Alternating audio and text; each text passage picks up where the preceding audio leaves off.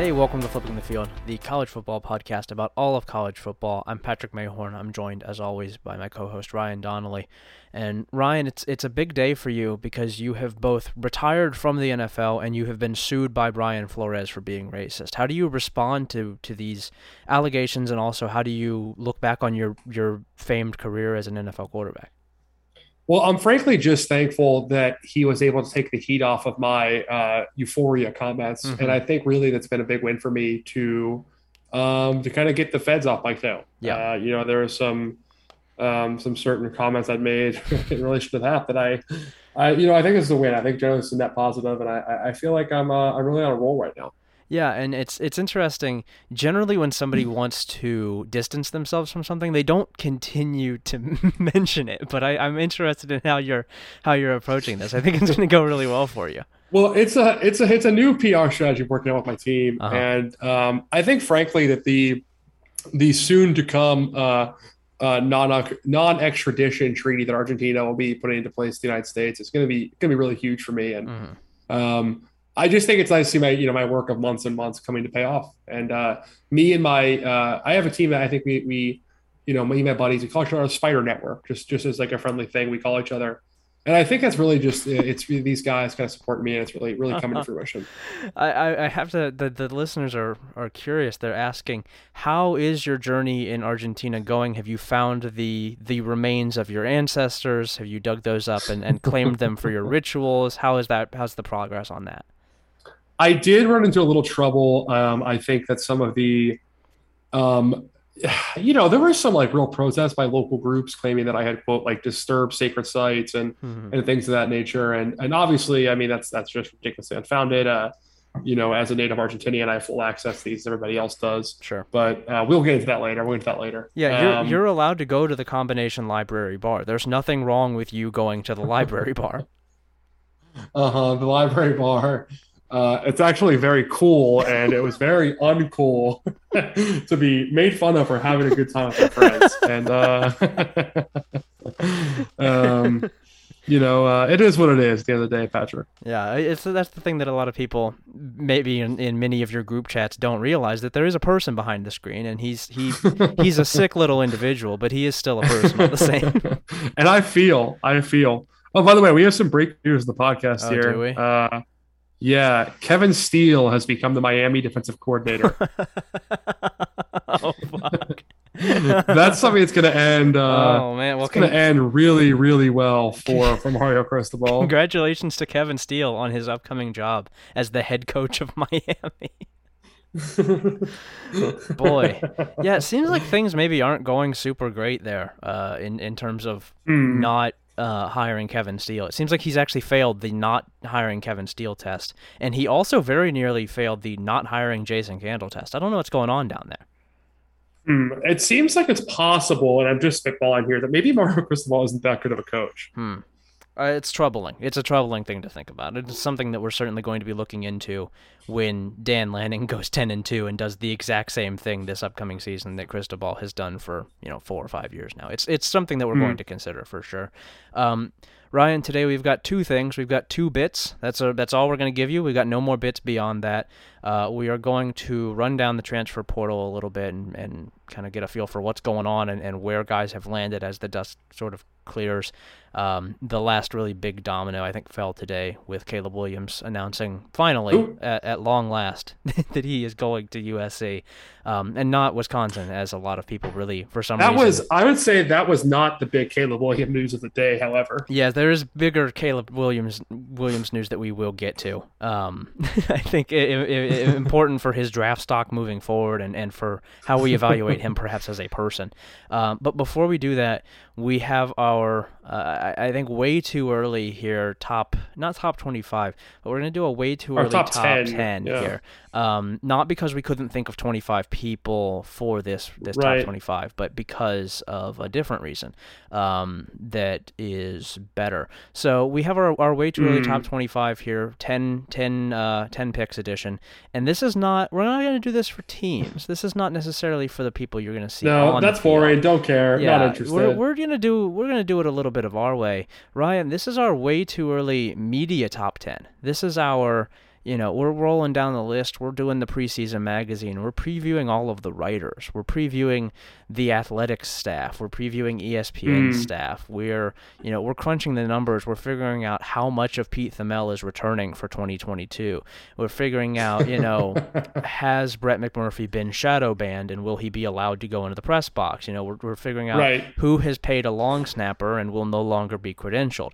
And that's sort of what we're sorting through here. And we have we're looking also into if any of these guys, if they get mad at this list, they potentially try to, threaten to remove their podcast from Spotify to maybe get ours off of the program as well. Yeah, and say that, you know, you'll lose our 1,200 listeners if we don't have a podcast that I won't name anymore. Yeah, on the airwaves, and you can't handle that. Your advertisers will not be very happy. Yeah, Flipping the Field is going to treat all of these guys very, very unfairly, and it's important that we are held accountable for that. But without any further grandstanding here, I think we can start it off and Ryan. How about any further grant landing? How about that, huh? No, have never heard of that. Don't know what's going on with that. It doesn't not real. Doesn't exist. Certainly doesn't have its paws all over this list, and will continue to do so for decades.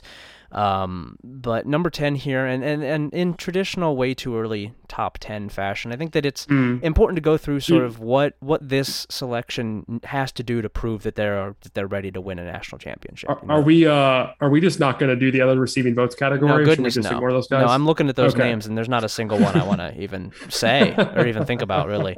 If they were off my screen permanently, I would not skip a single beat. I would not think about them ever again. Number 10. And also we should hang on. we should probably acknowledge before we get to the list that this is only national writers focused on either writing or podcasting. No TV freaks. We don't want any kind of handsome people on this list. Yeah.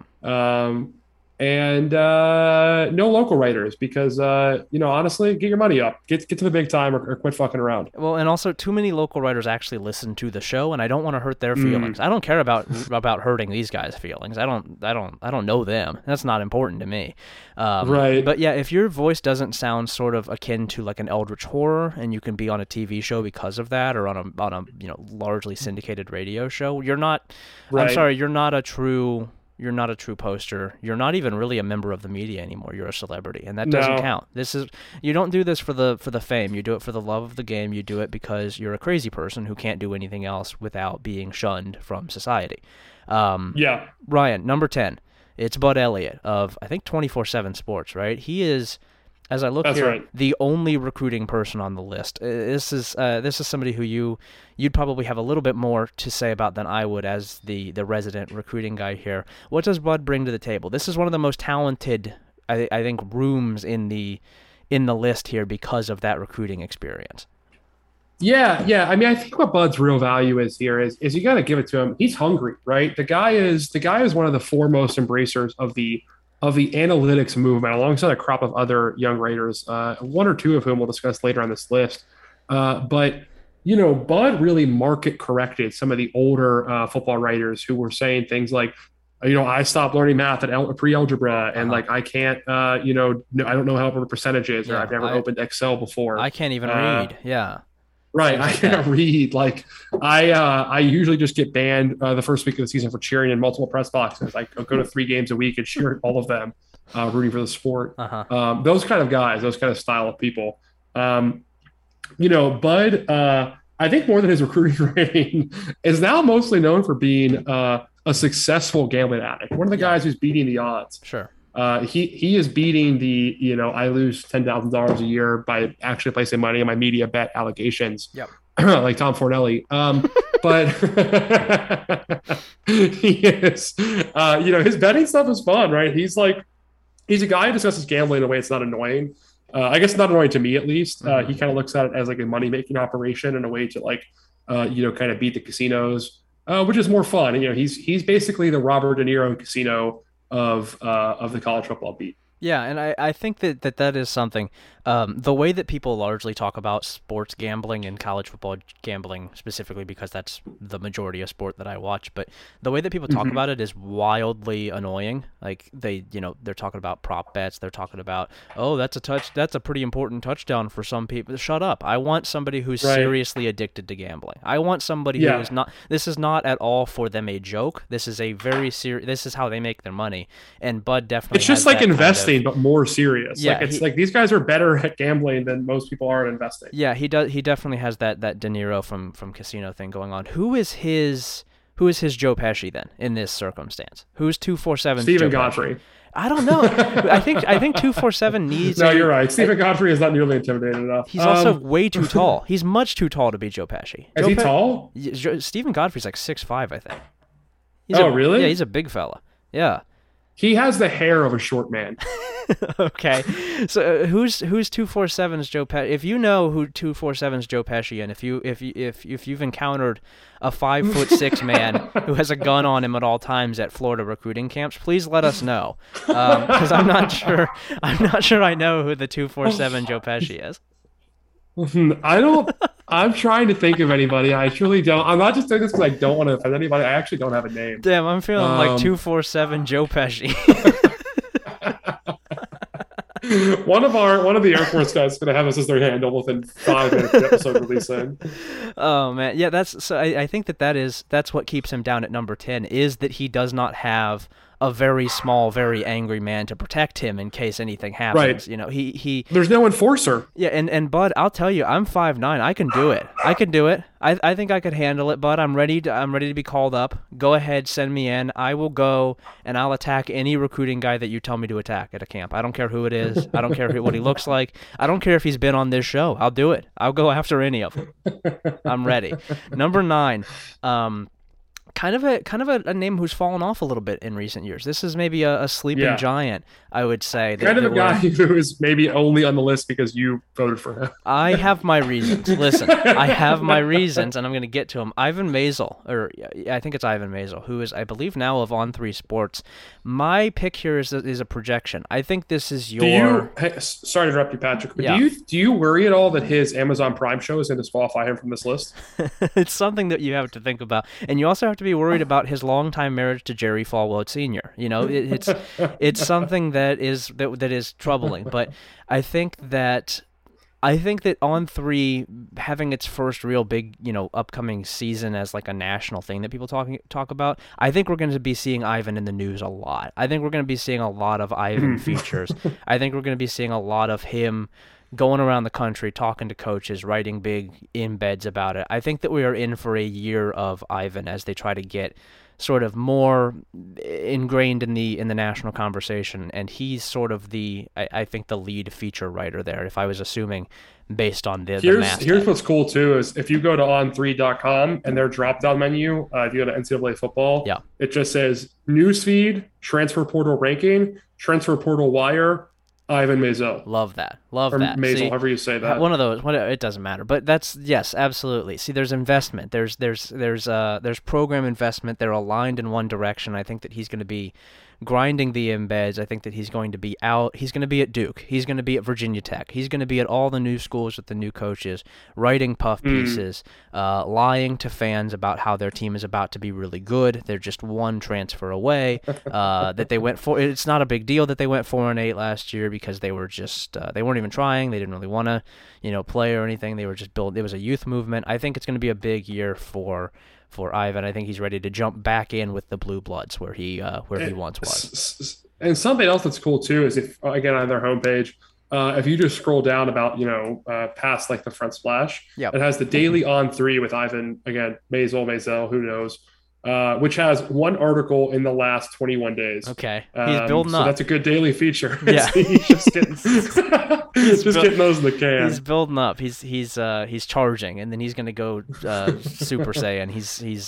Listen, I believe in Ivan. I think that maybe he's having a tough transfer portal season, but he's going to bounce back. They've got talent. Yeah. He's ready to go. He's doing the Cameron 106 and Park freestyle line where he's saying he's like, got $4 million from On 3, but I never saw a record for him. Yes. He's going to post that on his Twitter in the next couple months. Okay, love that. Number 8 here. This one you sold me out on the last one. I'm going to sell you out on this one. Richard Johnson at number 8 of Sports Illustrated, I think. I think that sounds right. Yeah, for sure. He definitely is somewhere on the internet writing. Yeah. Ryan, what's the logic here? Yeah, he seems like, unlike most of our fellow freaks and losers in the media, he seems like a normal guy. A guy like myself, a regular guy who likes to hang out, wear Hawaiian shirts. Yeah, two very normal men. That's what I always say about you guys. He is a Florida fan, but he could be, a lot more annoyed about it than a lot of other prominent college football media Florida fans who. No need to talk about them. I guess they're not making the list here. But yeah, Richard Johnson, he seems to, he actually watches football. He can talk about scheme at a pretty competent level. He doesn't, for example, post like 19 emojis teasing something he thinks he has to report before someone else breaks it because they have the actual sources. Yeah. Just stuff like that, good. He's kind of like, to me, like the anchor of, what's their show? Split Zone Duo. Sure.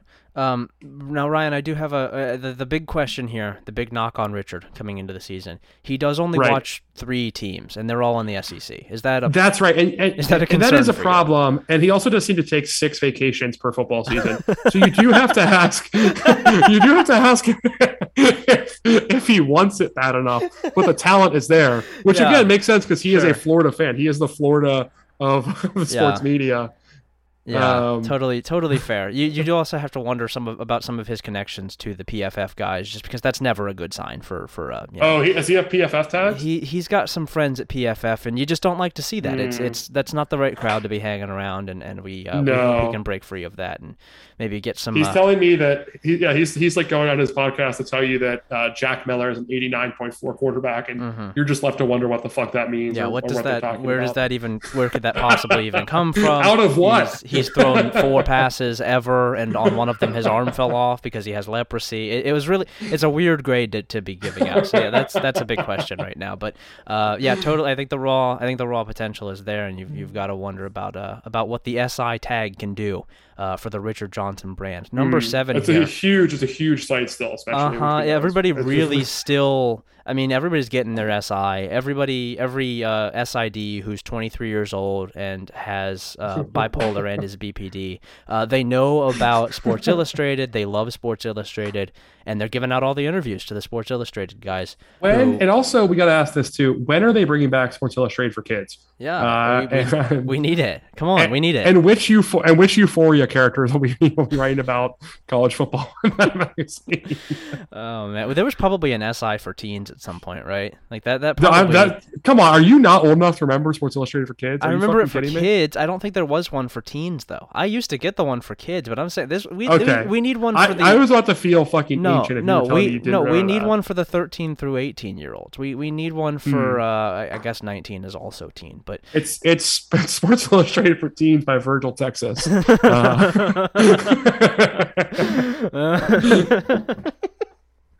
Maybe we shouldn't do a Sports Illustrated for teens or really any magazine or content at all that is designed for teens. I think we should just put them in little cryogenic tubes until they're 20 years old, at which point they are allowed to consume content again.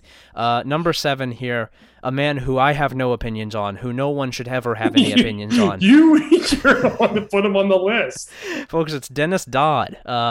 It's a mystery of where... What a big bald bitch. I have no idea where this man works. I don't really know anything about him. I just see him sometimes in the press box, and then once every month or so he breaks the biggest story in college football, and it's always like something completely insane that no one had any idea was coming. I don't know how he does it, but I'm banking on that. I think that he's a big play threat. And then what's cool is, like, in the 4 weeks in between those stories, he writes like 10 of the most annoying opinion pieces you can possibly imagine. They're designed to appeal to nobody. Yeah, there's like, no fan that agrees with him. He's like if Dan Wolken had literally anything to offer at all. I was gonna say he's in the Dan Wolken zone as well as my next comment. That's so funny. They're the same guy. Like they're. they're writing pieces that are just like designed to piss off everyone. Yeah. In a way that doesn't make any sense. Like you were somehow like coming across like the big college football liberal, but you're also like about tradition and uniforms or whatever, and like not allowing players to make money. Yeah. And you also like get outraged at Brian Kelly for reasons that aren't him killing somebody. Mm-hmm. Which you are in favor of. Yeah. Which you are. Yeah, you've come out as openly in favor of. Yeah, like Dennis DeHaan's going to somehow find a way to write an article this summer where he says like the best college football coach in each state should have prima nocta for for all of the students on the campus, and everyone's going to just retweet it 3,000 times, yeah, and then he'll have his job back. Didn't he like favorite porn or something on the timeline a while ago? Oh, who among us? Let he who has it cast the first stone. Was that him though? Am I thinking about the right guy before I get libeled? I don't know if it was him. I don't know if I'm gonna go out on a limb and say that it was, but somebody certainly did. I know that there was like a local guy at Indiana or something that did, and then he doubled down on it. Yeah. He was like, "It's cool." Yeah, no actually. Comment. He did. The thing was, he did it at a basketball game. Like he liked it during a basketball game, which I think is cool. Because I also don't want to watch Indiana basketball. Yeah, I think. Shout out to cheese. Shout out to cheese. Yeah, shout out to cheese. Shout out to the Indiana boys. Dennis Dodd he's Dan Wolken if Dan Wolken was like 40% less annoying, so that he can have 5 coaches that he's really good friends with, so he can get sources. Like Dan Wolken doesn't have any sources. He's just talking trash, and I honestly do kind of respect that. The man is he's just riffing, and we do love that for him. And I think the in-between stage between Dan Wolken and Dennis Dodd is Nicole Auerbach, right? That's that's like the intermediary between those two. Yeah, is that fair to say? Well, and it's her version of sources is different than Dennis's, because Dennis is not just directly quoting George Kliavkov and saying sources within the Pac-12. He's talking to coaches, he's talking to assistants, rather than just like, I'm letting this athletic director release a press release on my website, and I'm reporting it as if it is breaking news. So it's a little bit different. That's so cool, dude. Yeah. I mean, we need essentially college football Matt Iglesias, and we have it. Yeah, it's me. We have dozens of them. Someone's doing an article for like Sports Illustrated or CBS Sports or something where they're writing that we need 1 billion FBS athletes. Yeah, dude, we got to get more teams. We need more teams right now, right this instant. I think what college football really needs, and I think that this is a space that maybe perhaps I can fill. All of the old sports writers have died or stopped writing. We need a new Rod Dreher. We need a college football Rod Dreher, who's just sort of like a traditionalist for very weird things, and has like these kind of esoteric Catholic beliefs that don't really connect to anything, and is just sort of sad and just kind of miserable all the time. We need a college football Peter Thiel, who's arguing that you have to like fix the supply chain shortage by having Alabama football produce microchips. Ryan, I've got this website called The Athletic that I'm going to introduce you to, and I think that you're really going to like what you're seeing from those guys on that front. All right, so moving on to we have a tie, Patrick, between number 5 and number 6 here. Yeah. Two guys who could not be more opposite. Mm-hmm. One is a show favorite. Yeah. CIA agent Matt Zenitz. Yep. And the other is Matt Zenitz. And the other is a show punching bag, also CIA agent, but like in a way that he doesn't realize he is, Stu Mandel. Yeah, nobody is giving a fuck about the Sagarin ratings more than this guy. This is the number one touter of the Sagarin ratings here, and I think that we have two sides. We have pretty much diametrically opposed characters here in Zenitz, who I know nothing about, and Stu Mandel, who I know entirely too much about. I literally cannot wait until one day, accidentally in the podcast, Bruce Feldman, I almost called him Brew Mandel. It's pretty funny. That's when Stu gets a few drinks in him at the whatever pub he has at Northwestern. Whenever Bruce Feldman accidentally says Stu Mandel's MK Ultra trigger word in the podcast, and Mandel just absolutely loses his mind and snaps back at Feldman's years of abuse and underhanded comments, just sniping at him relentlessly. He's going to be like the guy from Office Space who just loses his mind. and I truly cannot fucking wait for that, because it's coming one day. A storm is coming, and Stu Mandel is at the eye of it. Absolutely. Matt Zenitz, okay. Just a guy who especially came out of nowhere to stand toe-to-toe with the big newsbreakers, some of whom are going to be later down this list. What's up with that? Where's this guy? Again, we talked about it on the podcast already, but where'd this guy come from? I still don't understand entirely. I mean, we got some vague answers from Shannon about him, and who dodged the question. Appreciate that, I'll say he dodged the question. He was afraid to say where he got this guy from. Yeah, I'm just curious, like what kind of what country Matt Zenitz was living in from the years of say 2003 to 2009. What kind of operations he was maybe conducting. What kind of contacts he may have, so to speak, in the U.S. government. Matt, I just want to know, where were you in the early 90s as it relates to South Africa? Were you involved in any way in the early 90s in South Africa? I'm just asking we're doing like Where's Waldo pictures, but it's Matt Zenitz in the background of like South African apartheid, like the Bosnian Civil War. He's showing up like in Ukraine or in the Crimea situation, and also right now. Interesting. He has. Yeah. What was the country where they had all those horrible like grocery store shootings, and it was because of the CIA stay behind agents? I think that's the United States of America, right? No, there were some other ones as well. It was it was one of those Eastern European countries. They all run together. Grocery store shootings? Yeah, something like that. It was the it was part of a I can't even remember what it was called now. But Gladio, it was part of the Gladio thing. He was doing that. That's the crux of the joke. He was doing that. Okay. Yeah. Okay. Matt Zenitz got funding for On3 Sports by essentially being the one who collected the CIA's cut from the Golden Triangle heroin operation. Anyway, great guy. Matt Zenitz was running that black tar shit from Vietnam to Thailand to back down to Singapore. And then getting it to the big markets in Australia. Not actionable. And honestly, he's killing it. He's killing it. There are some guys who are just built to do this, like just built to grind, get the scoops right, and they kind of come out of nowhere. But you can tell right from the jump, like, oh yeah, that's a grinder right there. That's a future local king. Dan Hope is on that list. Absolutely. That was exactly where I was going with it. Was that Dan Hope, who we love, and I say this with all affection, who came kind of out of nowhere and just grinds. The man works like 16 hours a day, just grinds for those scoops, and we do respect a guy who does that. And I personally like, I have absolutely nothing but. Nothing but fear and respect for those guys. It's terrifying. They rock. That. I mean, it is just like meeting somebody who's like a tech found-up starter who actually like knows what they're doing. Yeah. Just like one of those like 10 in the world. It's very cool. Very cool vibe to have. Yeah, you're like, wow, you're a crazy guy, huh? That's weird. Yeah, that's interesting. I guess good for you. So moving on to number 4, guys who aren't crazy, guys who don't seem to really do anything except kind of shit post and like, okay, we have, here's what I'm going to say is we have the 2021 Eli Apple on this list. Yeah. We have Brett McMurphy. Yeah. A guy who's like right 75% of the time and completely fucking wrong here 25% in a way that drives everybody except like people who think he's funny, crazy. Yeah. Like basically the average college football fan hates Brett McMurphy's guts.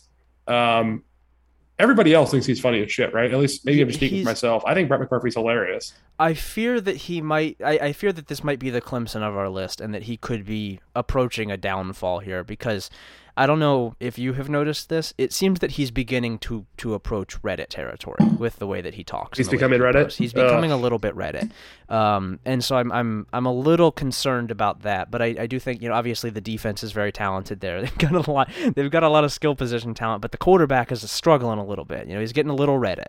And if he's Reddit though, I would argue we've also named 5 Reddit guys so far in our top, buddy. Top 6. It's national college football media. I don't know what to tell you. Yeah. They're all Reddit. it's Reddit all the way down. But McMurphy not doing anything else except for posting on Twitter does make it a little bit easier, I think, because that's his whole thing. What happened to that? He was working for Stadium or something? Does he still have a job? I think he's working for Action Network, which is, as a grown man, not something I would do, but I guess I guess if you got to make money somewhere. But it seems like his job mostly is to announce where bowl games are being played and who is playing in them, which is I guess fine. He had actually a very interesting story during the middle of last season where he was asking athletic directors if they would hire Urban Meyer, and like the vast majority of them lied and said that they wouldn't. That's right. Good. I would like more of just like anonymous athletic directors being, you know, polled for like how insane would you get in hiring a coach? Would you hire Bobby Petrino in 2022? Right? Like I want to see how far some of these guys would take it, and I think that's why he's checking in at 4 here, is because he does offer occasionally those stories where it's like get a look at how stupid every athletic director in America is. Yeah. Definitely a bunch of guys who suck. Yeah. And, you know, it's also what's cool about that is it's just the athletic directors, and it's definitely not reflected in, you know, the coaches, the media, you know, every other position around the sport. It's just the athletic directors, which is good. That's self-contained. Yeah, that's right. It's you can just bubble it right off, and everything else is cool. It's all just hanging out. Also, really quick here, sorry to interrupt you, but speaking of CIA connections, I'm noticing now that Kristen Miller, you know, one of the top 100 players in the country, is about to commit for signing day tomorrow. People hear this. Taking his top 3 pictures before his announcement in front of a stop human trafficking sign. Definitely a real problem that is not entirely ginned up by the media, but we'll get into that later. Huh? That's a little strange. I did also see, unrelated entirely, I just thought it was kind of funny, There was a 2023 like 4-star wide receiver who put out an offers list a couple of days ago, and the A in his name was the Alabama logo, which I just thought was a little bit cool. He's kind of tipping his hand a little bit there. I like that. If you get one of those early Alabama offers, you need to flex it at every chance you have before they cut your offer. Yeah, absolutely. You say that to every coach you meet, like, yeah, you know, I got my Alabama offer a little while back, like really kind of show it off, like, yeah, see, they all every coach. You say that to like every girl you meet, every person that you meet. You get on the bus and you're like, hey, I've got an Alabama offer. Cool. I would only walk around with like shirt just as like I would just walk around with one of those. You know those jerseys the Browns fans used to wear and are going to have to wear again like next year, where they just have like all of the names crossed off the quarterback thing? Did you think that people were wearing that jersey? People wear that jersey. No, dude. It was just in that window of that store. It wasn't like people were walking around. No, that's a real jersey. People have that. No. People have that. You have a guy who has like a tearaway like nameplate that has all the old quarterbacks beneath it. He keeps going. Did you think people were wearing that jersey? People are wearing that. You're wearing that. You have a I'm looking at yours. I'm looking at your Zoom video right now, and you have that jersey. I'm wearing a Cal football jersey. Thank you very much. I will publish this picture of you, Patrick, expeditiously. But anyway, I love going into every house in Pittsburgh, and I see the terrible towels that are just being used in the kitchen. Go ahead. Let me know when you're done. Oh my God, I'm done. Unbelievable. Okay, so. Anyway, if I'm a college recruit, I am walking around with a T-shirt that has all of my offers on it at all times, 24 hours a day. Yeah. All right, cool. So we agree on that. Anyway, number 3 on the list. I don't know how we got there from Brett McMurphy. Oh, I went off topic to talk about the kid who had the Alabama offer. Okay. Well, number 3, a guy who's actually good, or was certainly very good for a long time. Well, you mentioned the Clemson of our list. I think one of 2 good writers in the entire list here. Unfortunately, he is not allowed to publish any content. Essentially locked up in a cell, but paid $10 million a year. Yeah. Let's hear it for Bill Connolly, number 3. Yeah. One of the few smart college football writers, a guy we like, a guy who's fun to read, and a guy who's not allowed to podcast anymore, a guy who is only allowed to write like 2 articles a week, and they're always the same thing, who they are making write soccer content instead of like fun college football stuff. Man, what a bummer. Yeah. What a bummer. Yeah, free my man Bill. This is, I think, the Cincinnati here of our rankings, where it's like institutional issues are going to hold him back from a national title or national title contention. It is not his own fault. ESPN has decided that it should just simply purchase his contract and then hide him away from everyone else. Yeah, I don't understand what the point of this. Like, I'm glad he got a bag. Of course, we support Bill Connolly. Yeah. But man, I'd like to read him. I'd like to see more of his work. Like, I don't even really care about putting it behind the paywall. It's just like, give him a podcast. Give him something. Why? Yeah. What's the point? Right. Why are the rankings like the stuff the more intricate stats now not even available, like, at all. You can't see those anywhere. It's just like offense, defense, special teams rankings. Why won't they let him put out, you know, our beloved Havoc rates? Why won't I just want to see the good stuff. And I know he's got it. I know he's still doing it, and he just has to do it for his own sake. It's give me sad. A little hit, man. Just give me a fucking hit. Come on. I just need a little bit of that smack. Give Bill. We are firmly in support here of giving Bill a podcast to compete with our own. I want to bring Bill into the podcasting fold here. Listen. ESPN, Patrick, free my man. Not Patrick. Bill, come replace Patrick on the podcast. Bill, don't listen to this. Bill, come replace Ryan on the podcast. Bill, listen, we'll give you a big smooch. We won't pay you anything. No. There's no money in this until the mythical Patreon starts up next year. You might actually have to pay us, unfortunately. But think about how fun it would be to be back in the trenches. Guys are always talking about how much they want to start from square one again and kind of work their way back up. You have the chance to be like that character in Skyrim who gets amnesia and has to start from the bottom and relearn a skill set. That's you, dude. You could be that. Is that what happens in Skyrim? The opening of the fucking game is the guy gets arrested and has amnesia and you don't know his background. Uh-huh. Right? But I don't think he was actually a legendary warrior or something. No. Hmm. Well, I'm not really getting into Skyrim lore with you here. If you're a casual has to ask how Skyrim starts, not really getting into this. I'm aware of how it starts. I just didn't know if he had amnesia or if he was just asleep. I don't know. I never really thought about it beyond that. Kind of just assumed that he was sleeping in the back of that. I think he has amnesia. I'm sure like our most annoying fan will somehow reply to this with a deep breakdown of the lore. Just a guy we hate, but we have to like his tweets because he listens to the podcast every time. Yeah. Anyway, and if you think that this is if you think we're talking about you, please call in and let us know.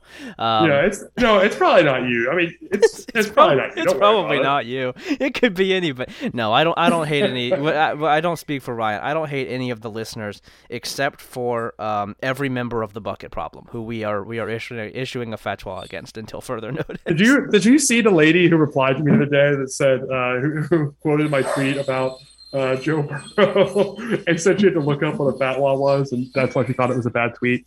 Did you see this? I vaguely saw your tweet and I agreed with it from a distance, but no, that's cool. I like that. I think that's awesome. I think that we need to normalize getting mad at and complaining about tweets or really anything that we see that we don't immediately understand just based on our previous experience and knowledge. Just literally a dog's brain. I'm like looking in the mirror and not understanding why it's doing the same thing you're doing, just getting pissed off and barking at it. Yeah.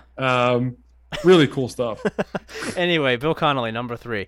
Number 2.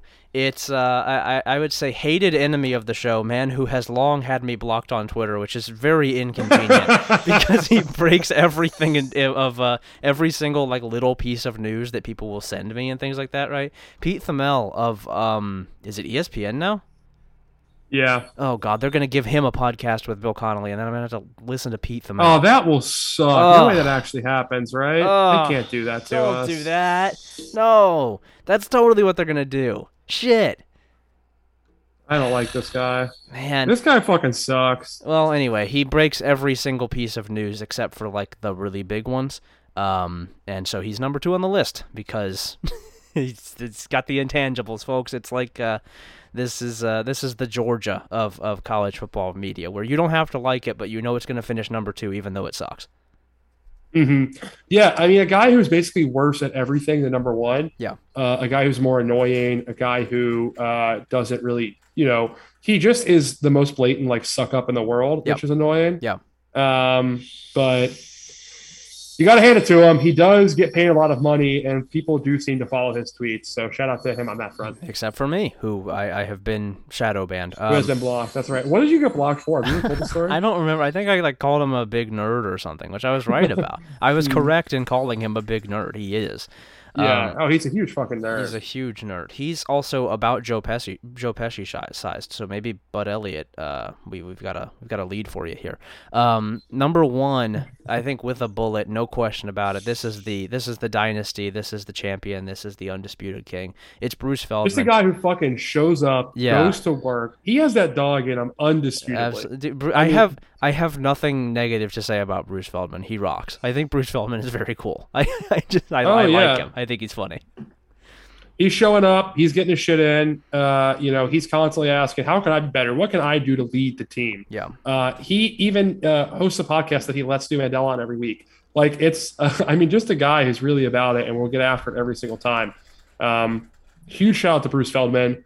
A guy who, most importantly, I think people don't remember about him, he does not give a fuck about the Sagarin rankings. No, he does not give a fuck about the Sagarin rankings. And frankly, if he doesn't, neither should you. Right. Yeah, so that's our list. I would expect that Bruce Feldman is going to repeat as champion for what seems like maybe the 16th or 17th year in a row, but we are looking forward to watching the competition between these guys. When is the last time someone was better than Bruce Feldman? Man, I really don't know. I mean, Connolly in the SB Nation days was pretty good, but I don't know if he had the cachet. I don't know if he had the cachet to pull it in. I don't know. It's been quite some time. Yeah, man, it's tough. I really can't think of anybody. I think that I don't know if anybody at Grantland was producing enough to top him, but Grantland had some really good college football writing. Yeah, but it was kind of by amalgamation, right? Like no individual. It was kind of like the I don't know. I'm trying to think of a team example here, but maybe like the like early Warriors teams before Steph Curry went supernova. Okay, where it was just like, man, they have like 7 players who are really fucking good and all like can provide valuable minutes. Yeah, kind of like that. Yeah, man. It's too bad that no one produces good college football content anymore, except for us. We're the only ones who do it. And also Bruce Feldman. Right. So that's who also is joining the podcast. By the way, we're getting Bruce Feldman and Bill Connolly, and we're just not going to be in the podcast anymore. We're just not going to take care of it. We're going to just pass it off to them.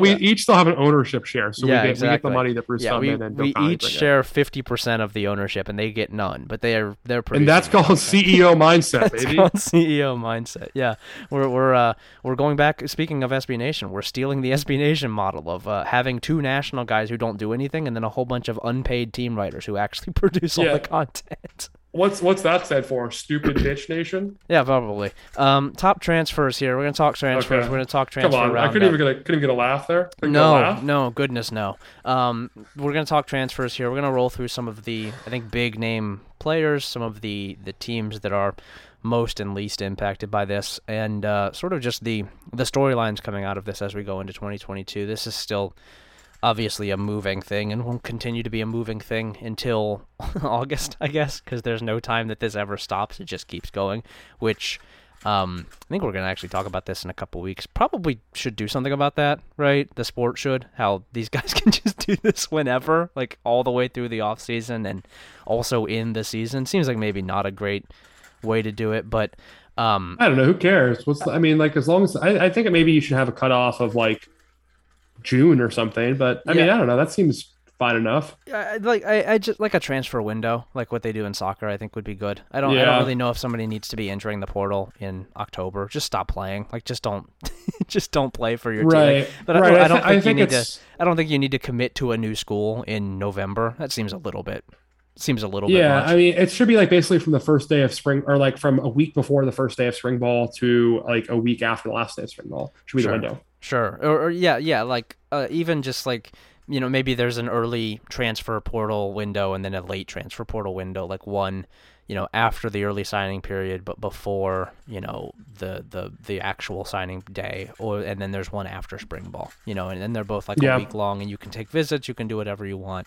But then you've got to be done after that, and you have to pick your new school or go back to the one you were at, and it's partially just because, like, as somebody who's writing previews all off season, man, it's fucking impossible to figure out who's on any of these teams. It's impossible. There's no way to track who is playing for what teams or where guys are going. We do know here to start at I'd say probably the most important position and the one that is most impacted by transfer portal stuff. We do know where most of the top quarterbacks are headed, and today, as we alluded to earlier, we learned, I would say, two pretty critical pieces of information about Caleb Williams. One, he's going to USC. He's reuniting. Boring, don't care. Get to the next one. Yeah, he's reuniting with Lincoln Riley. Who cares? Two, Caleb Williams has a foot fetish, from what I have seen. Ryan, right. Are you up on this? I'm up on this, of course. I mean, Caleb's DMs to me a few years ago really kind of gave me some insight on this. No, I'm just kidding. Yeah, Caleb Williams, if you guys didn't see this, some Oklahoma sorority girls were in his comments on Instagram, talking about how he had it. I think the comment was, "Wow, Caleb, you're taking your foot fetish to USC." Mm-hmm. And then 9 other sorority girls replied with like, "Oh my God," at girl's name, or like, "Oh, you did it." Just, several comments like that. Sure. Basically they were, "Let's go Brandon," in that comment, is the way I would do that. How does this, let's go Becca, if you will, or something like that. How does this change your evaluation of Caleb Williams as a quarterback? Does this increase, is it confidence? Are you impressed with his confidence to share this sort of thing as a freshman, or where do you stand with this? I think it's frankly bad OPSEC, right? Okay. Like, you have to, if you're a guy of Caleb Williams' stature, number one player in the country, you live in a major city, you're not from a place like Athens, Ohio, or similar small towns. Mm-hmm.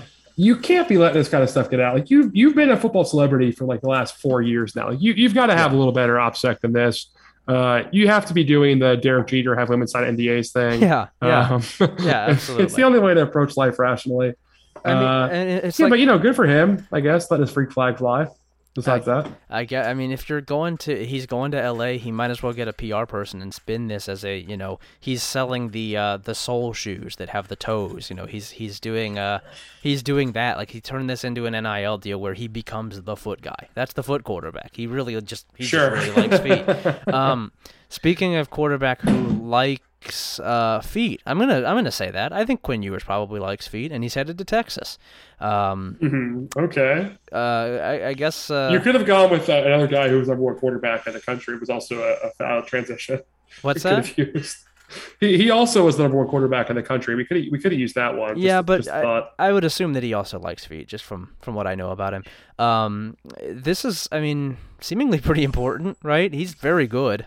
From everything that I've gathered, I think that people who are sort of writing off Quinn Ewers as, "Oh, we haven't seen him in college," are coping miserably. I think that they're doing actually a very bad job of coping.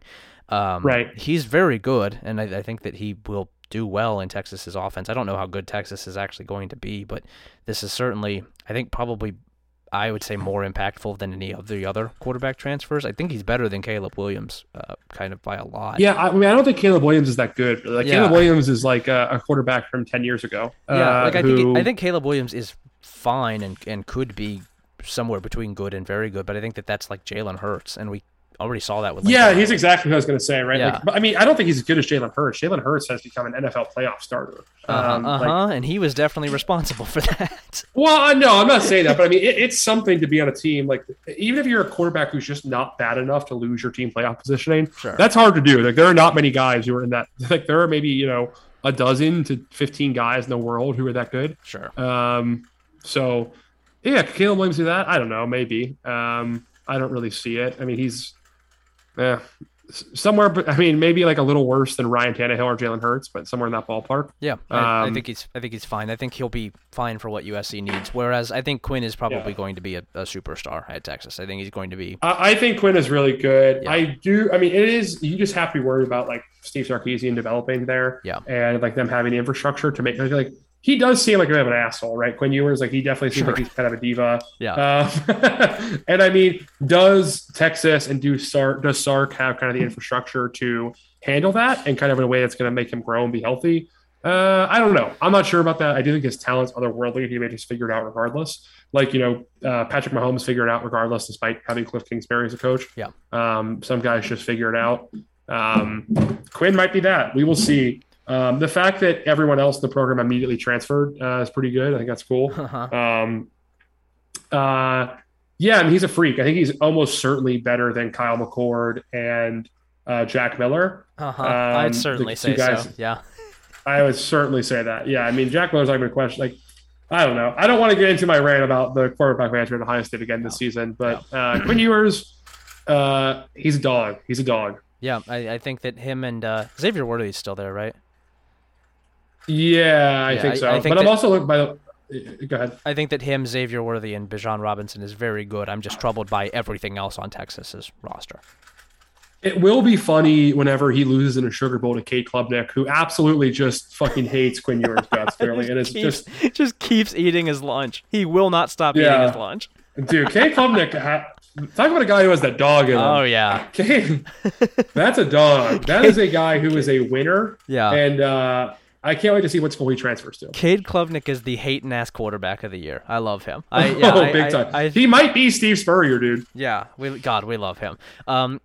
Jackson Dart up next, headed to Ole Miss from USC. I kind of have a sense that he is a little bit of a Mickey Mouse quarterback, and he's going to a Mickey Mouse offense. Ooh. So good for him. I guess it's a good fit. You think he's Spencer Rattler? I don't know that he's. I think he's better than Spencer Rattler. I think he's more JT. You think Daniels. He's JT Daniels? Yeah, I think he's JT Daniels or Keaton Slovis, where it's like, yeah, I mean, I guess you put up big numbers in an air raid offense. I don't really know if that's good anymore. It's sort of just the expectation, I would say. I do think we cannot discount the fact here that as you and I discussed in the podcast and as you know relates to your personal theology, we do know that Mormonism is the one true religion of this earth. Yeah. And that you have to question if Jackson Dart is God's chosen quarterback to lead them to the promised land. We know Zach Wilson was a false prophet. Can Jackson Dart take it the rest of the way? We're going to find out soon. Yeah, but you also have to wonder how he will handle having the pressure of an entire people on his back. He right.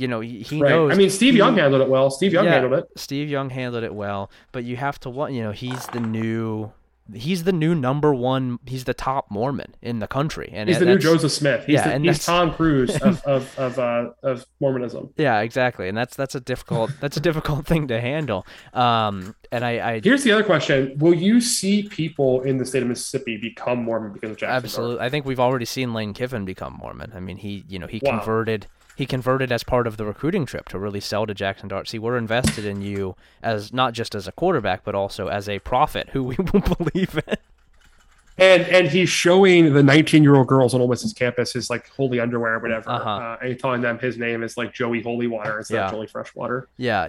Lane Kiffin explaining a play call after a game-winning, a game-winning touchdown. They call it the soak. It's the jump and hump, right? Okay. Yeah, this is the we call that the jump and hump because we have a.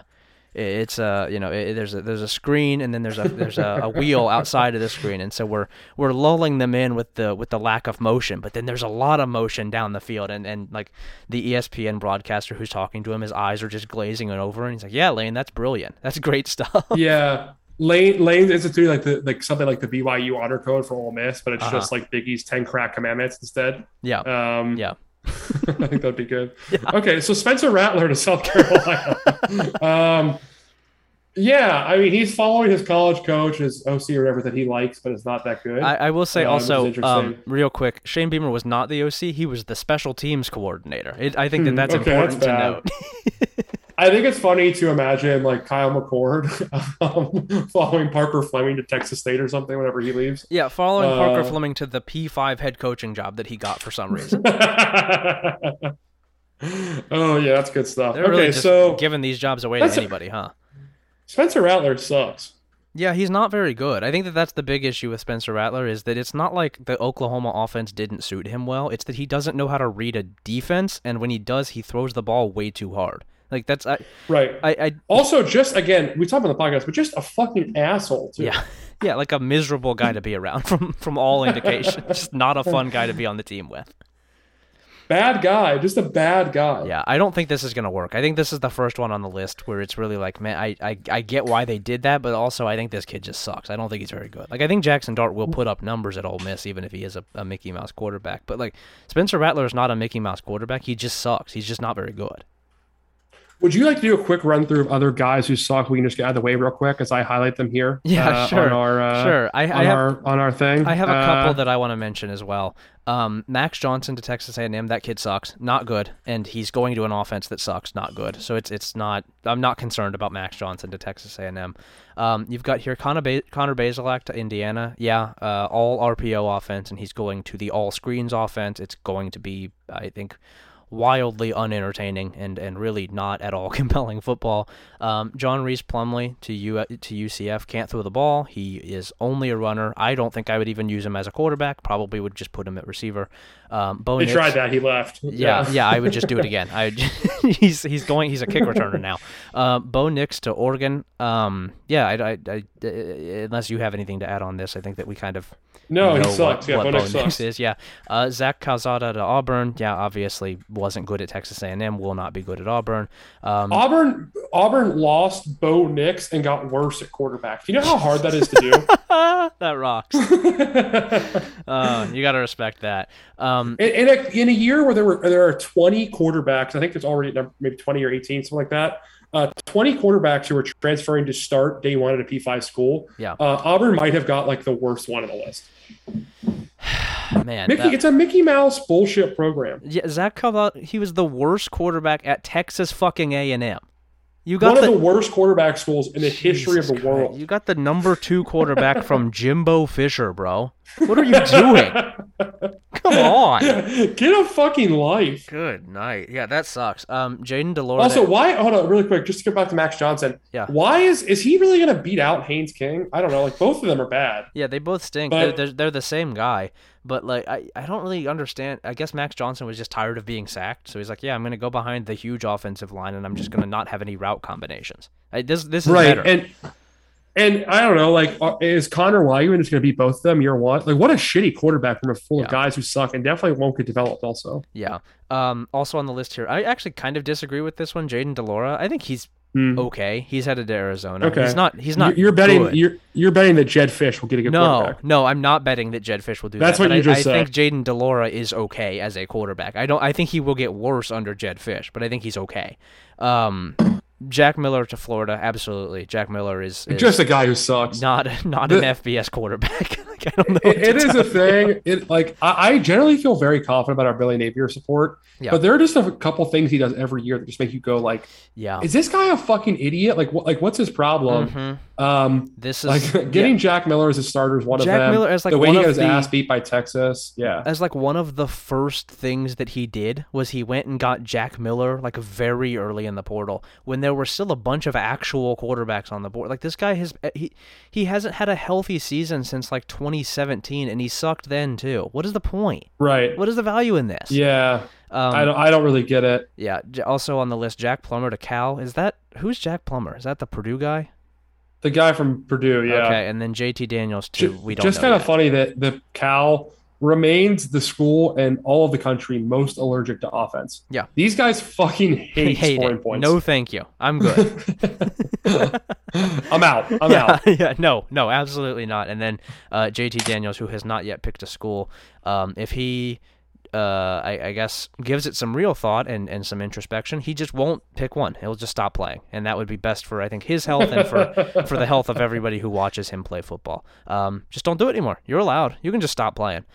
If you were listening to this podcast, Mark Givler just release JT Daniels from your lineup in fantasy. Come on, stop holding out hope. There's no need to have this guy.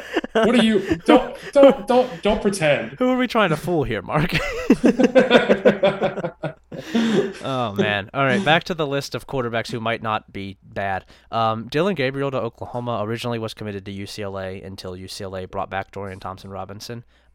This one I think has kind of flown under the radar a little bit. He's good. He's like really good. He was really good under Josh Heupel, and they're going to be running the same offense with Jeff Lebby. I think this is a really good move from both parties. I think this makes a lot of sense for him. Yeah, I'm worried about his health. Sure. I'd like to see him be able to be healthy. Like Jeff Lebby has not done a good job of not getting his quarterbacks hit. Yeah. Got to work on that. Got to work on that. Oklahoma losing. Didn't Bill Biedenbaugh retire as well, or go with? He retired. Yeah, he retired. Yeah, I don't know who the new offensive line coach is, but that's troubling. Gonna make that tough. Yeah. Speaking of new offensive line coaches, did you see the Eric Wolford story today? No. Say again. Yeah, Eric Wolford is Kentucky's offensive line coach. Yes. He left for Alabama. He was on a recruiting trip for Kentucky and started recruiting the kid to Alabama as he got to the house, and also did not call any of his current players at Kentucky telling he was leaving. Just absolutely dipped. Damn. Keontae. And I'm looking forward to Keontae Goodwin transferring to Alabama in any minute now. Boy, yeah, that's that one, and also Deshaun McCullough's dad leaving Indiana to go to Notre Dame. Oh, so funny. And especially it's good, too, because, like, you know two of those kids are not going to be taking Notre Dame. Yeah. There is no way. Like, well, he's just stranding two of his boys in Indiana. And Deshaun already announced that he's staying at Indiana. So he's just trapped the McCulloughs at Indiana. Yeah.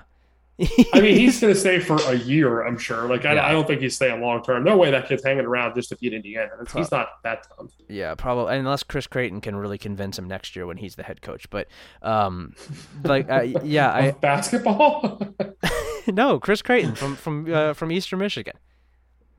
Oh, he's going to be the Hoosiers head coach. Okay. Yeah, there you go. You got there. Okay. Wait, who do you think is Indiana's basketball coach? It's what's the NBA guy, Woodson, right? Yeah, it's Mike Woodson. You got there. Who sucks, right? But I don't know. I thought Chris Creighton's a basketball coach's name. That is not a football coach's name. It's a basketball coach name, but he is, unfortunately, for your sake, a football coach. He's a good football coach. And the wrong sport. All right, next up here, Keaton Slovis to Pitt. I already kind of mentioned him as a guy that I don't really like. I've been on the record as saying I don't really like him, but you're a bit of a Keaton Slovis guy, and it's not related to the fact that you, like Mark, refuse to release him from your fantasy team. Everyone in college football is allowed to pick one USC quarterback they will claim to their dying fucking breath is actually good. Keaton Slovis is my guy. Yeah. Do I think he's that good? No. Do I know that he is Jordan Addison, who just wins every 50-50 ball, and he is a guy who only likes to chuck it deep on 50-50 balls? Yeah. Yes, I do know that, and I do think he will throw. I think Jordan Addison will get like 1,900 receiving yards this season or something, and break Larry Fitzgerald's record, because no one else on Pitt can catch the football. Yeah. So, Pitt seems like they're gonna have a good O line next year. I think they have like 4 or 5 starters back. They have Jordan Addison back. The rest of it, who gives a shit? That'll be fun. Doesn't matter. My USC guy, for reference, is Matt Barkley. I still believe in Matt Barkley. I think he's going to get it done. Cameron Ward to Washington State. Cameron Ward? Yeah, Cameron Ward. No, I was jumping ahead because he's from Incarnate Word, as is his offensive coordinator, his new offensive coordinator at Washington State.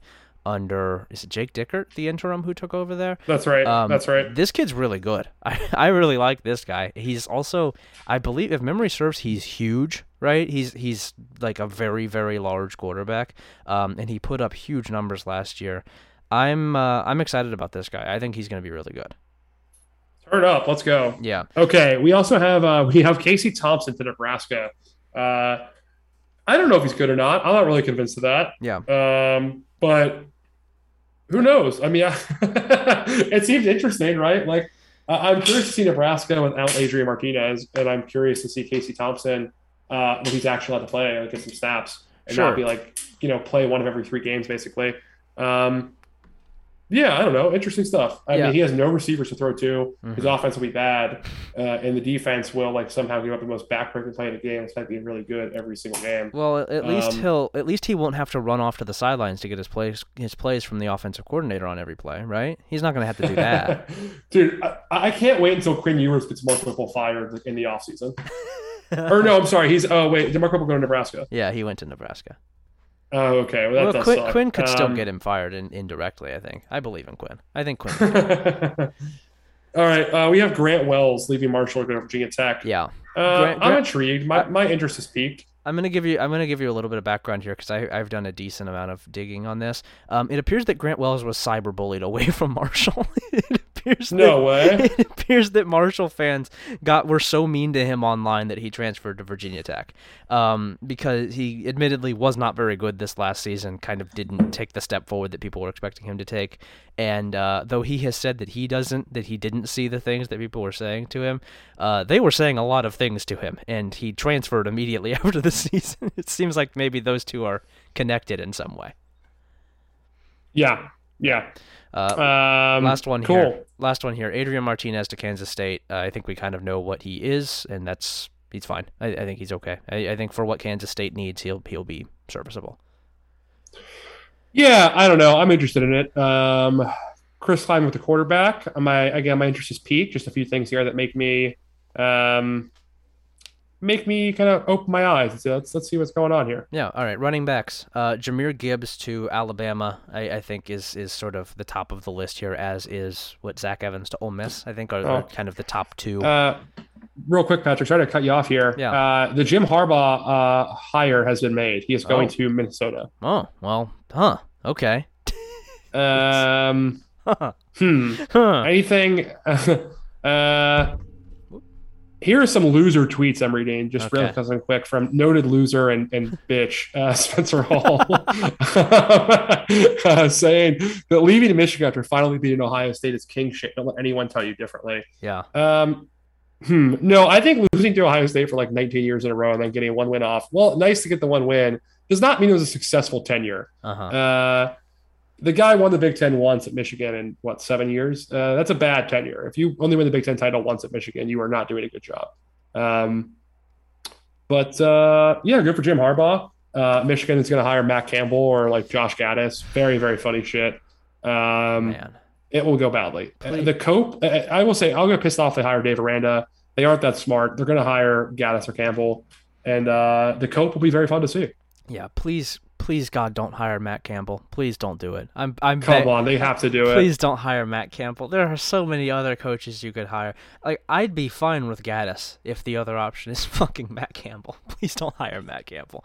And please it's don't. Gonna happen. Please don't be in our mentions saying I used to be the NPC who would say, oh well, look at what happens at Iowa State before Matt Campbell shows up. Yeah, great. He wins seven games. Shut up. He wins seven games. Yeah. He can't win any big games. Is he going to win 7 games at Michigan? Is that great? Is that good for you? Wow, they try really hard. No, that sucks. Yeah. Get him out of here. Losers. No Matt Campbell, anti-Matt Campbell hive. Hire Dave Aranda or, I guess, Josh Gaddis, because it doesn't seem like anybody else is even kind of available. We'll have to get the Bucket Problem Boys on the show here. Maybe next week, talk about that.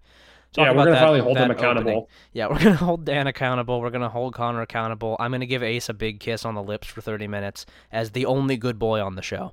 We do look forward to that. Anyway, running backs. Jahmyr Gibbs to Alabama, Zach Evans to Ole Miss, I think, are kind of the top two above all of the other ones. Travis Dye to USC, Tyon Evans to Louisville, sort of in the next tier below that.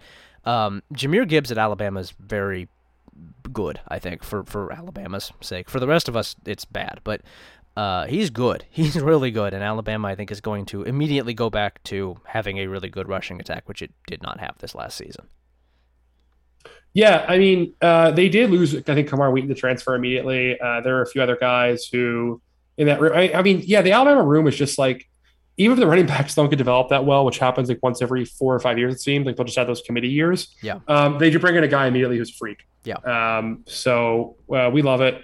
It's cool. I think it's great that Alabama just always gets the best player in every position, and I actually like that about the sport. So it's going to be really fun. It's good. I do again have Jahmyr Gibbs and our developmental fantasy league. So huge W for me personally. That's right. Let's see. We got Zach Evans to Ole Miss. I think that really the big question here is, will Zach Evans also convert and join his new quarterback in the backfield? And if he does that make him the best running back in America? Because it does seem like the largest issue for Zach Evans is that he's a crazy person, and if they could maybe tone that down, he would be very good. Right. I mean, he's super fucking talented. Again, another guy who, like Spencer Rattler, is just a huge asshole. Sure. Yeah, I don't know. Good for Zach Evans. Good for Ole Miss. Ole Miss is going to have the same season for the next 5 years. Like, they're just going to go 10-2 every year and not have enough defense to win games. Yeah. Or alternatively, once their defense is good, their offense will fall apart. They just kind of are who they are. They're cool. Yeah, got to respect Lane for that.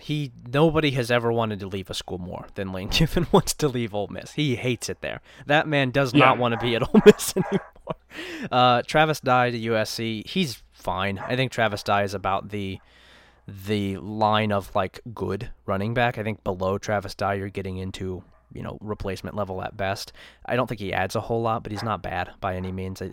Adding him into that USC room seems fine to me because they don't really have another great option that I see. And then Tyon Evans I actually like a lot. I thought he was really fun to watch at Tennessee. He's super, super fast. I don't know how he's going to work in that Louisville offense. I also don't think that the Louisville offense is going to be particularly important for this upcoming college football season, just in the national conversation. But I am interested to see how he works in there, and I think, you know, I think he might end up being one of the better guys from this transfer class. Yeah, for sure, for sure. The other ones on the list here, Montrell. Yeah, sorry, go ahead. These you can take. No, so you can have these ones. I think these guys are all kind of bad, and I'm not interested in them. Montrell Johnson and Imani Bailey to Florida and TCU respectively. I mentioned because they are both, I believe, from Louisiana. Jalen Berger to Michigan State. They are attempting to do the thing again where they just go out and get a running back, and that's their superstar. The issue here is that Jalen Berger stinks and isn't any good, and Kenneth Walker was very good. Noah Kane is heading to LSU, speaking of guys who aren't very good, and Dylan McDuffie, who is not transferring. He's staying at Buffalo. I mentioned him on, I think, the last show. He's good. He might be one of the better running backs in the MAC this upcoming season. That's a big get for Mo Linguist to keep him around. Any thoughts on any of these guys? No.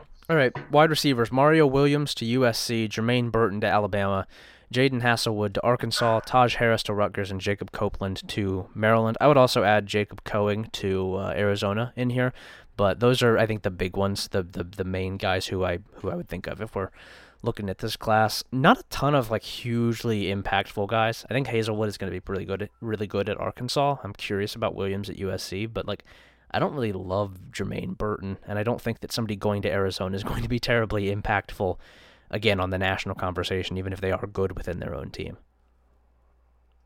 Yeah, I tend to agree with that. I mean, I think that, I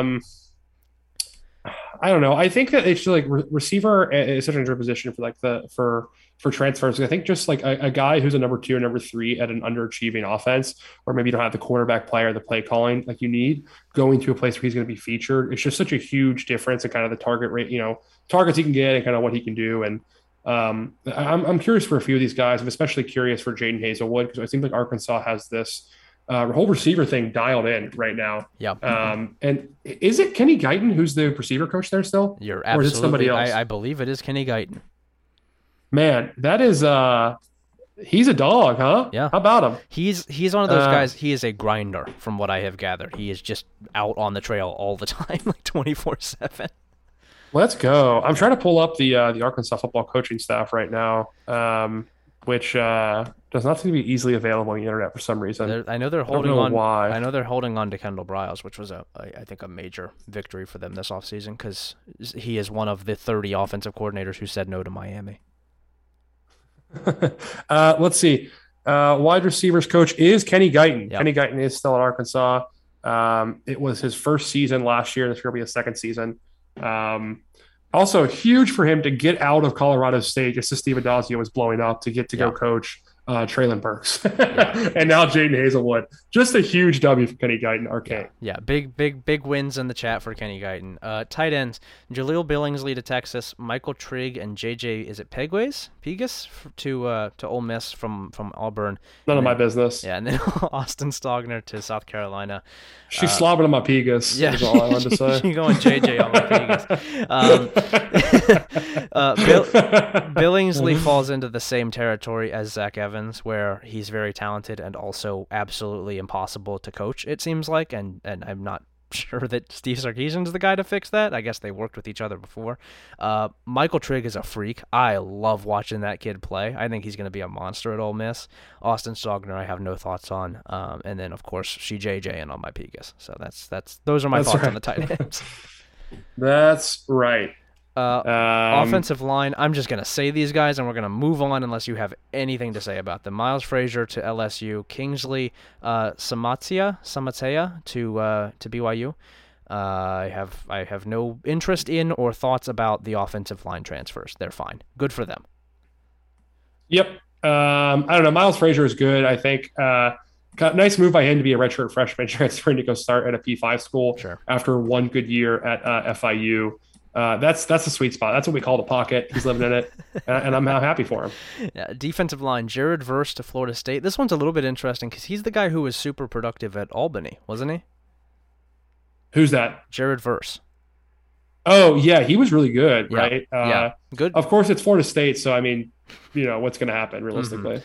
He's going to have 13 sacks and lose 8 games. Like, just eight absolutely ridiculous games to lose, where every game is a one-score game and he has 4 sacks per game, but they still lose. Just doesn't make any sense. That's the Florida State defensive model, is that they produce these just freakish defenders who put up ridiculous stats and then get drafted in the third round because the defense was awful still, despite the fact that they had, 35 interceptions on the season.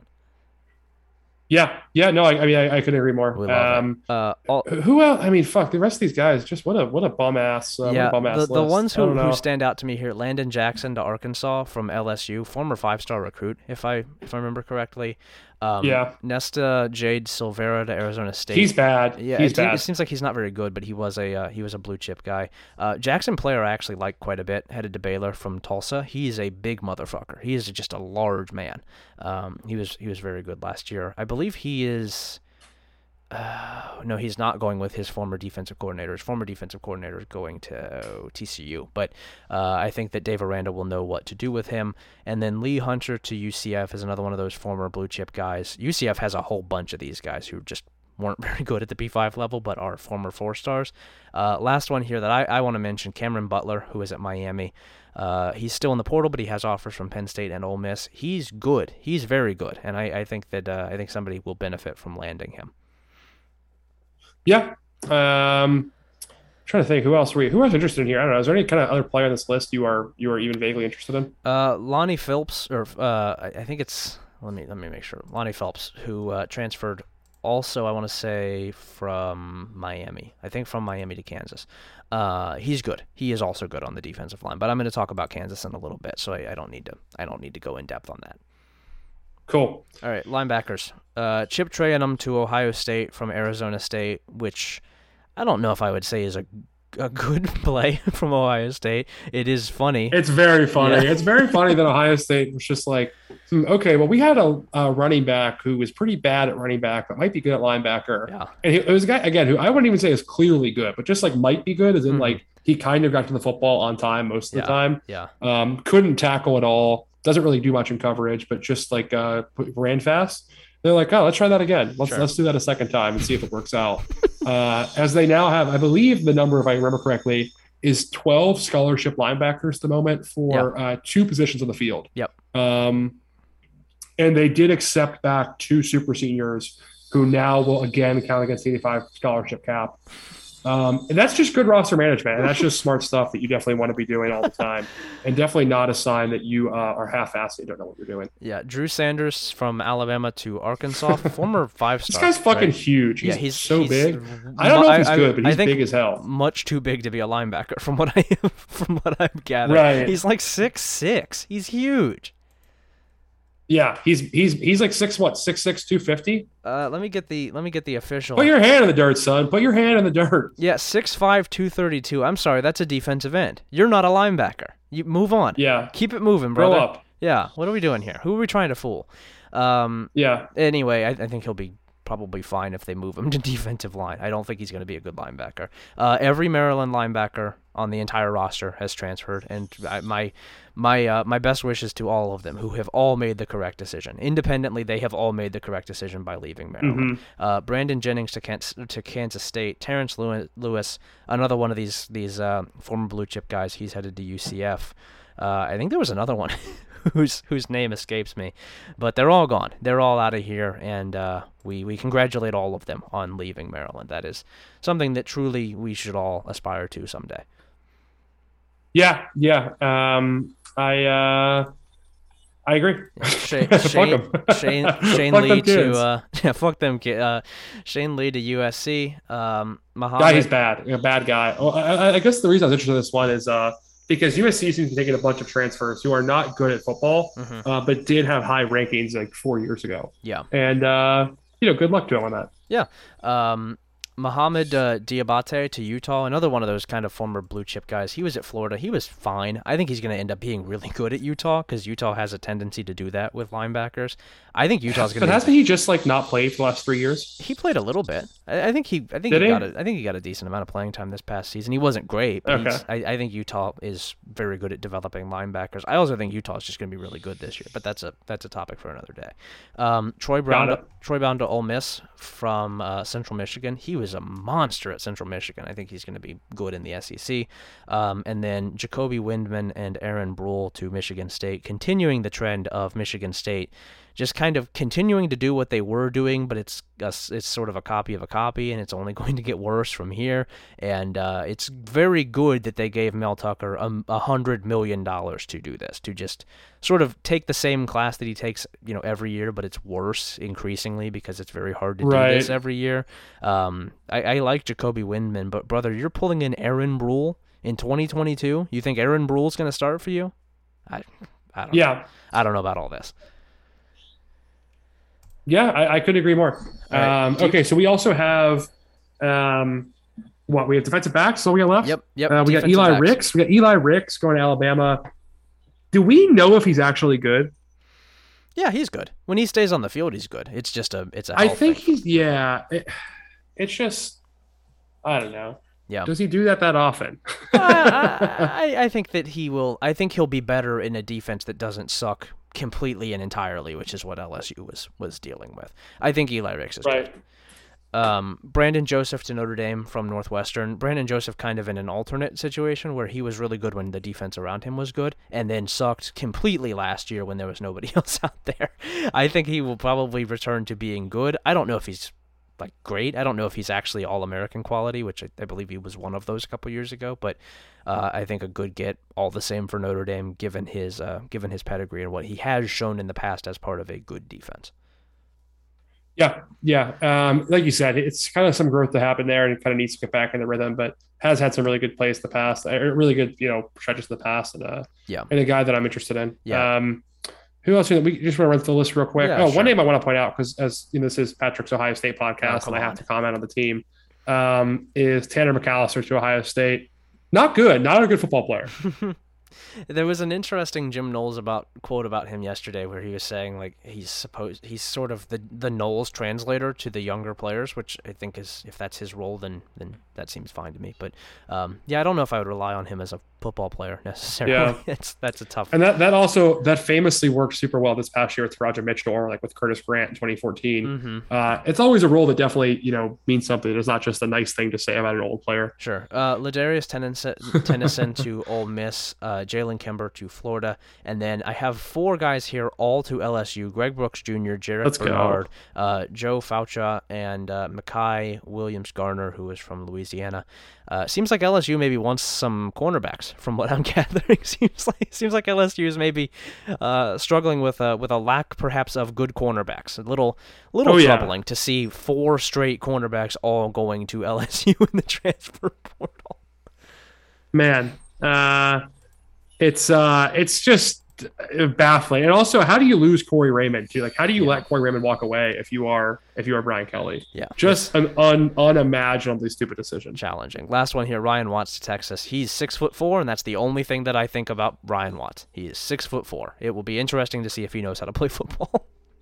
That's right. I mean, the good part is no one else in Texas does. So doesn't matter. He's not going to get. He's not going to be bullied for not knowing how to play football because none of them do. All right. What in all of this stands out to you here as significant? I think Ole Miss and Arkansas got really good classes. I think Texas and USC are just taking wild swings with their Michigan State, just kind of trying to bring in anybody into the program if they can. Yeah. I don't know, man. Good luck. Yeah, I think Ole Miss and Arkansas definitely come away from this as impressing me. I'm very curious about what some of the other SEC teams like LSU and like Florida are doing. Obviously, Alabama's picking its spots and not really taking major risks, but there are sort of some mid-tier teams in the league where I don't really know what the plan is, as much as it is just sort of they're trying to accumulate talent and see maybe what they have within that as they move forward. The first-year coaches in general make some interesting decisions in the portal. The thing that stands out really from this for me is, and we talked about this a little bit, I think, last week, some of these quarterbacks, man, just making weird decisions, making very strange choices where – And coaches, you know, and teams making strange decisions like Jack Miller to Florida. What is Florida doing there? What is the thinking? You know, some of the other ones like Max Johnson to Texas A&M. I think that somebody like Keaton Slovis going to Pitt, I guess you get to play with Jordan Addison, but it's not like Pitt's offense is, you know, frequently proven itself capable before this past season. Oh no, certainly not. Like the opposite of that. Yeah, Auburn pulling in Zach Calzada, Bo Nix going to Oregon for both parties. John Reese Plumley continuing to try and play quarterback. It's just some kind of strange fits. I don't really understand. It seems like there's not necessarily a great level of communication between these schools and these quarterbacks, and I think some of these quarterbacks probably are just being flat out lied to about how they will be used at their new schools. Yeah, no, 100%. And it's not sustainable, right? Like these guys flipping schools every year. I mean, I don't really care. It's totally everyone's own decision, but not my problem. It's just not like at a certain point you kind of got to develop your own guys and teach somebody something instead of trying to swing wildly in year one. Like Even if you look at the NFL, like how often does a 1 year? I guess I'm saying this now as Matt Stafford's going to the NFL, you know, going to the Super Bowl, but like how often does a first year quarterback out of any way like actually work out that frequently? Like you need time to get to know a guy and kind of figure out his strengths and kind of train up, especially at the college level. For sure. All right, who's your under the radar guys for this group of transfers? Maybe some guys that we didn't talk about, guys that stand out to you as being potentially significant impact pieces as we move forward here. Some of the guys I really liked, Taj Harris to Rutgers, I think just a guy who was very good at his previous role, despite having a pretty shitty circumstances at Syracuse. Yep. And I don't know if they'll get better at Rutgers, given what we've seen from their quarterback play, but he will have a lot of targets. Miles Frazier to LSU, I think a guy who's very, very good. I am curious to see him in the SEC West. Obviously, it's a huge step up from FIU, and it's kind of hard to project that. We've seen how often small school guys can struggle at that level, but on the other hand, the ones who are the real deal can also just develop tremendously very quickly. And Keaton Slovis to Pitt, who is not really under the radar player, but I think maybe kind of got lost in the shuffle a little bit with how many other quarterbacks transferred and after him too. Yeah. So yeah, that's my list. My picks here. I'm staying on brand. I'm going with the G5 guys. Jay Ducker to Memphis from NIU. NIU kind of fucking up the bag here. He was I believe MAC freshman of the year. He was very, very good at running back and said in interviews since that he just didn't feel like he was trusted by his coaches. Like he didn't really feel that with Thomas Hammack, with the offensive line coach, with the running backs coach, with the offensive coordinator. That is a bad loss. That is not really, and I don't think that NIU is like going to be killed by losing this kid. I think that things are still going pretty well there, but he's a really talented player, and I think that he is going to, you know, really shine at a Memphis program that has done a very good job of producing running backs in recent years. My other guy is Harrison Bailey, who is now at UNLV. He was really good at Tennessee. Like the 1 year that he actually got to play when he was a freshman, he completed 71% of his passes. Like, obviously small sample size, very small sample size, but I think he can play. I don't think he's a bad player, and UNLV really just needs a quarterback who can throw the ball down the field. And I think that Harrison Bailey can do that. Kind of betting on potential here with this, but also it's UNLV, and any steps in the right direction would be hugely positive based on where they've been. Yeah, no, I mean, absolutely, 100%. All right, teams. I think we've mostly covered it here from you know the big teams that have been either hit or you know gained from the portal. But I want to talk a little bit as well about under the radar teams that have impressed us within this cycle, and then also some losers, because folks, we love to talk about our losers. We spent the whole first 30 minutes of the show just talking about some losers, and we would be remiss if we did not mention the losers. But first, under the radar teams. I'll go first here. I've got two that I actually feel just bizarrely passionate about based on how based on their standing and everything like that. But first up, Kansas. I mentioned a little bit earlier, but Lance Leipold, I think everybody knows we love Lance Leipold here on this show, and this transfer class, it's not huge, but it rocks. He has really picked his spots, and I think landed some guys who make a lot of sense for what they're doing. Kai Thomas, who is the running back at Minnesota, he's, I believe, a Kansas native, is coming home. Lonnie Phelps, who I mentioned from Miami, was the one of the sack leaders last year, had like 18 tackles for loss on a team that generated a ton of havoc. That's right. I don't want to say the kid's name wrong. Nolan Gorcia from Buffalo is an offensive tackle. Craig Young from Ohio State, who I really like, just a freak athlete that doesn't really know how to play football yet, but if you can teach him, I think that his body type is unique. Sevion Morrison from Nebraska, running back. Eric Gilliard, who is a linebacker at UCF, and then Keelan Gervin, who was a cornerback at Michigan State. I think that's a good group. I think that is a group that you can teach. I think that's a group that you can work with moving forward. I think that they got a good pairing of guys who have proven themselves as contributors, as valuable players, and then potential guys. I love all of this from Kansas. I think that they are they're spot on with the thinking here. Yeah, I'm with you 100%, and I think it's a really good season for that, or good offseason for them, rather. Yeah. I'm kind of intrigued by Kansas State just kind of upgrading a quarterback, like I mentioned earlier, with Adrian Martinez. Now, you might say, Ryan, doesn't Adrian Martinez suck? Isn't he bad? And I'm like, I don't know. It's not my job to tell you that. Yeah, don't ask me that. Why do you think you can talk to me like this? I don't have a college football podcast. I'm not one of those guys. Don't worry about that kind of thing. Just get your focus on yourself. You know what I mean? Yeah, for sure. That's just not an appropriate way to talk to us. Don't ask us college football questions. We're just guys. Yeah, I'm just regular. I'm hanging out. I'm cooking dinner. Don't ask me about Kansas State football. I don't know. How'd you get in my house, dude? I'm in a different country. What are you going to do with that knife? Why are you holding it like that? Yeah, it's a crazy life out here for podcasters.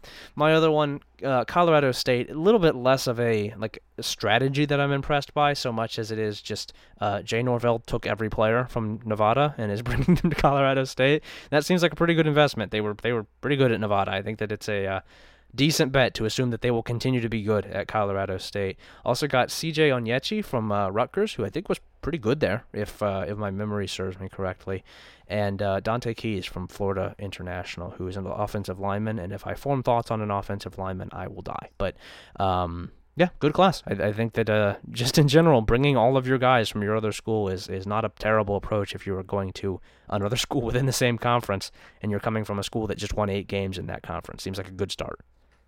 That's right. All right, biggest losers. Starting the list here, team that we've talked about a little bit, and they take a little bit of a step off of the loser ledge by bringing back Dylan McDuffie, but brother, Buffalo, it's tough. It's tough right now. These guys fucking suck, man. Yeah, it's tough right now for Buffalo. As I sort through here, I'm gonna do a little bit of a live count. I think it's at least 20. It's upwards of 20 guys who have entered the transfer portal from them. They have landed some kind of okay players. Caleb Offord comes to mind from Notre Dame. They just landed an offensive lineman from what appears to be VMI. That's not great. That's not necessarily what you want to see, but. I think more troubling is the fact that they have a bunch of guys leaving to like Power 5 or good G5 programs, which is not usually a great reflection of your G5 program when you have guys who are jumping up to, say, Missouri or Georgia Southern or Missouri again or Kansas. It's not really what you want to see, I don't think, if you're Buffalo. What we call less than ideal, I would say. Yeah, and or perhaps even Akron going to play a starting linebacker going to Akron from Buffalo. It's a little bit of a challenging look if you're Buffalo. It's just not good. You don't want to do that. Yeah, you don't want to do that. And like I appreciate that they have brought some guys in, and I think that there is some good progress happening with what they're doing in the portal. But also, you just can't lose every one of your starters and then not be listed among the losers. That's bad. That's a bad thing to do. It's not good. No. It's not good, Pat. All right. Also, Hawaii. I think Hawaii's struggles in the portal have been frequently covered in here as well. It seems like things are kind of subsiding here a little bit because they fired Todd Graham, but boy, it was not good here for a very long time, to the point where Michael Graham, his son, was in the portal. I think Timmy Chang's going to get it going. I think that he is the right guy for that school. I think that he's going to fix up a lot of the issues that Todd Graham caused and was then dealing with, but it was not a super positive offseason for Hawaii prior to that point, and I think that there is certainly some ground to make up because of how bad it started and how bad it had been for pretty much the entire Graham era. Yeah, I do think it's also probably, I'm sure they're giving him 4 to 5 years to kind of get to where he needs to go. I would hope. That's not going to be – yeah, for sure. For sure. All right, who you got? I have UCF and Auburn. UCF, for obvious reasons, they're just constantly fucking it up. They're never going to get it right. Yep. They're just doing like a discount ban. We're just going to grab all of these former 4 stars who were either kicked out of school or failed for various reasons and pull them in. And it's not, there's no culture at UCF that you can bring these guys into and hope to work them through. There's nothing there. Oh, no. Gus Malzahn has not established a winning culture. He's a fucking loser. Of course he hasn't. He can't do that. That's not a thing he can do. He's never done that.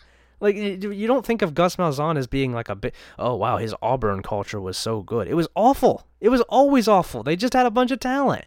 This is just... That's like famously his biggest issue, actually. God, this is so stupid. This is such a stupid way to do it at UCF specifically with this coaching staff. Like, you can't coach these guys up, bro. You fucking suck at coaching. This is stupid. Yeah, that's 100% correct. It is the size of the fucking thing. These guys are terrible. Auburn, same story. Just mismatch, kind of just grabbing whatever you can. Brian Harsin is, I think, gone next year. This guy is just not getting it done. I guess the question is, are they willing to tear up a deal again? Yeah, it's Auburn. I don't know why I'm asking that. Yes, they will. Yes. They will do that. Yes. They might do it during the season. I hear Hugh Freeze is available.